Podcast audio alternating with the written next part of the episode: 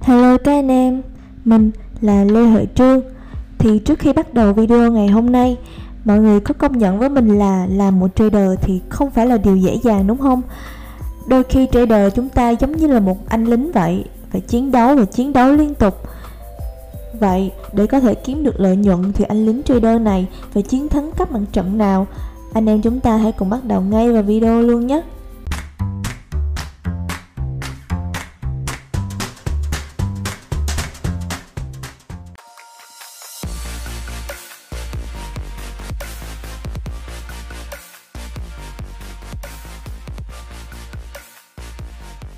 Cuộc chiến đầu tiên đó là cuộc chiến với nhiều trader khác.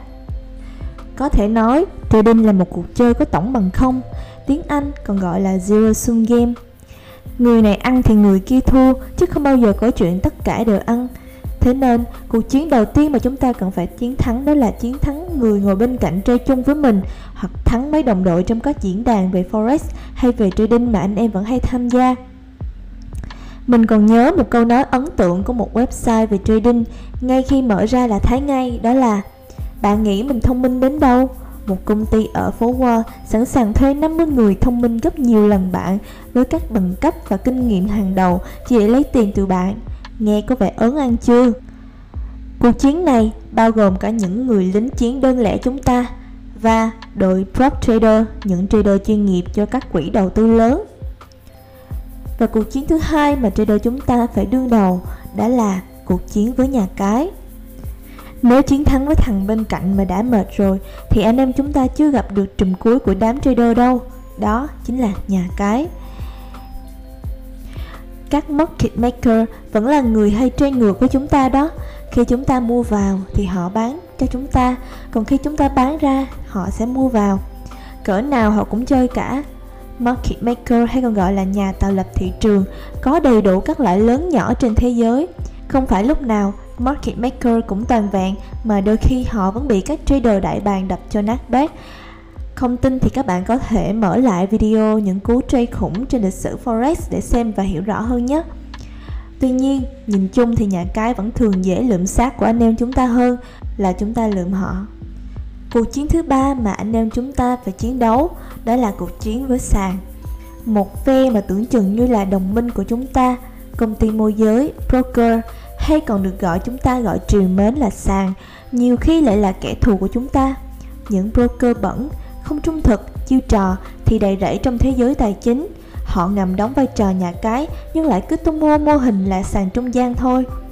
Họ thực hiện trượt giá, khớp lệnh sai, săn stop loss, không khớp lệnh và đôi khi là xóa report, không chịu trả tiền cho các trader. Ngay cả Forex broker hàng đầu thế giới hiện nay là FXCM của Mỹ vừa qua cũng bị dính phốt là lừa dối khách hàng khi quảng cáo là chuyển lệnh chứ không ôm nhưng là chuyển vào công ty do FXCM mở ra để ôm.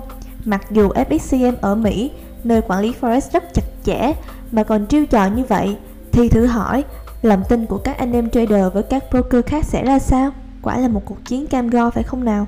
Nhưng đó chưa phải là cuộc chiến khắc nghiệt nhất, Bởi vì cuộc chiến mà mình sắp nói tới đây sẽ là cuộc chiến khó khăn vô cùng Cuộc chiến với chính mình Đây là cuộc chiến lớn nhất và quyết định số mệnh Liệu bản thân mình có trở thành trader được hay không?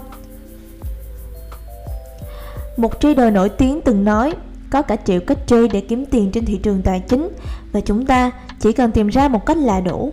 Điều này có nghĩa là tìm ra một phương pháp thì không đến nỗi không thể, Tuy nhiên, hạn chế ở đây là chúng ta chưa có đủ công lực để vận hành phương pháp đó không?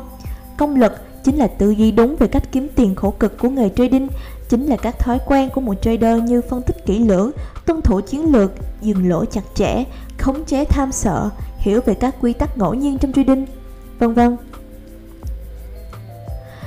Khổng tử có câu tu thân, tề gia, trị quốc, bình thiên hạ Vậy nếu muốn làm trader thì chúng ta cũng phải tu thân để có một tư duy của một trader đã.